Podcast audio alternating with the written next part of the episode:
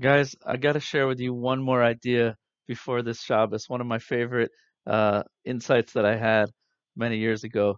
This week's parsha is called Vayikra, which means a calling. God called to Moshe, and the word Vayikra is written very strange in the Torah scroll. There's actually the the last letter of the word is an aleph, first letter of the Hebrew alphabet, and it's written small and this is a tradition that's been passed down for thousands of thousands of years. In every Torah scroll, it's written small, and there are a number of letters that are found that way in the Torah, and there are different uh, theories and explanations for each one of them. But it's really not known. There's no authoritative understanding of why some letters are written smaller than others. So it comes out. Rashi points out that the word Vayikra looks like it's written Vayikar, which means and God happened upon him. And Rashi points out that for uh, the non uh, non-Jewish prophets, Bilam, God appeared to him with the word Vayikar, which means an accident or happenstance.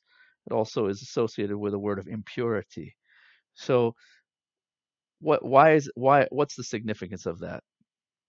So, um, uh, I will share with you, uh, I think, a, a definitive idea, which is that the world looks to us like uh, the word in Hebrew is mikra, same same root, happenstance. The world looks to us like a coincidence. Looks like there are all sorts of random things happening in our life, uh, from the coronavirus to you know why I got stuck in traffic this morning or why my uh, my relationship isn't going well. It looks like all sorts of random things that are happening to us in our life, and some people are lucky, and some people aren't, and we don't really see an order to our lives the Torah is telling us that there is a small aleph, and the word aleph is the numerical value of one. Oneness, the word aluf means a, a, a chief, a leader. That there's a God. God is referred to as the alufo sha'olam, the chief of the world. There's a there's an order. There is a harmony. There's a conductor. There's a method to this madness. But God is hidden in the world. The oneness is hidden through the circumstances and the happenstances of life.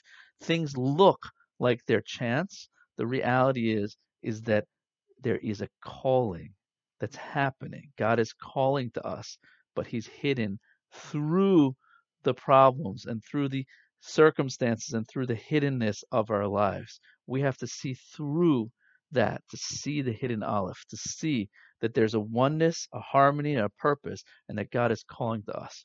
We have to learn how to hear that voice.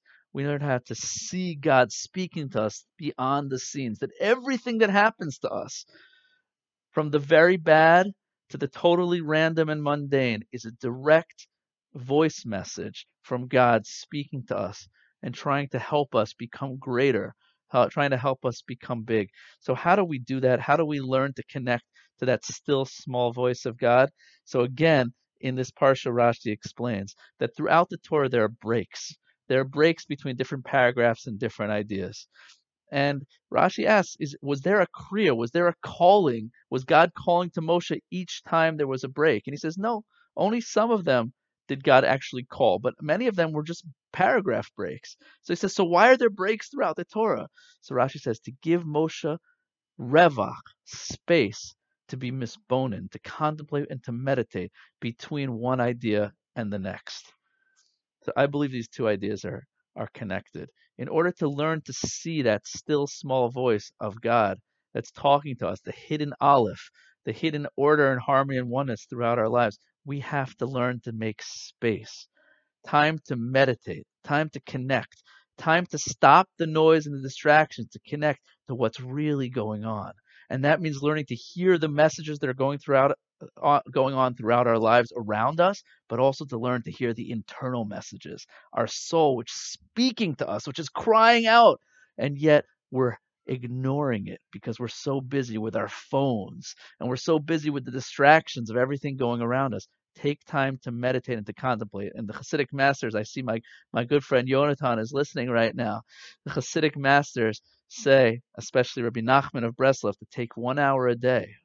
And it could be one hour, it could be as little as one minute to just close your eyes and connect to what's going on inside. Connect to the Aleph, the chief of the world, who's with you at every moment and who's most visible and most readily accessible inside yourself, inside your soul. So let's all take a few moments this Shabbos to close our eyes and to disconnect in order to connect to the hidden voice of God who's with us throughout all the circumstances of our lives and ask ourselves, why is this happening to me? What's the message? How can I grow from this experience?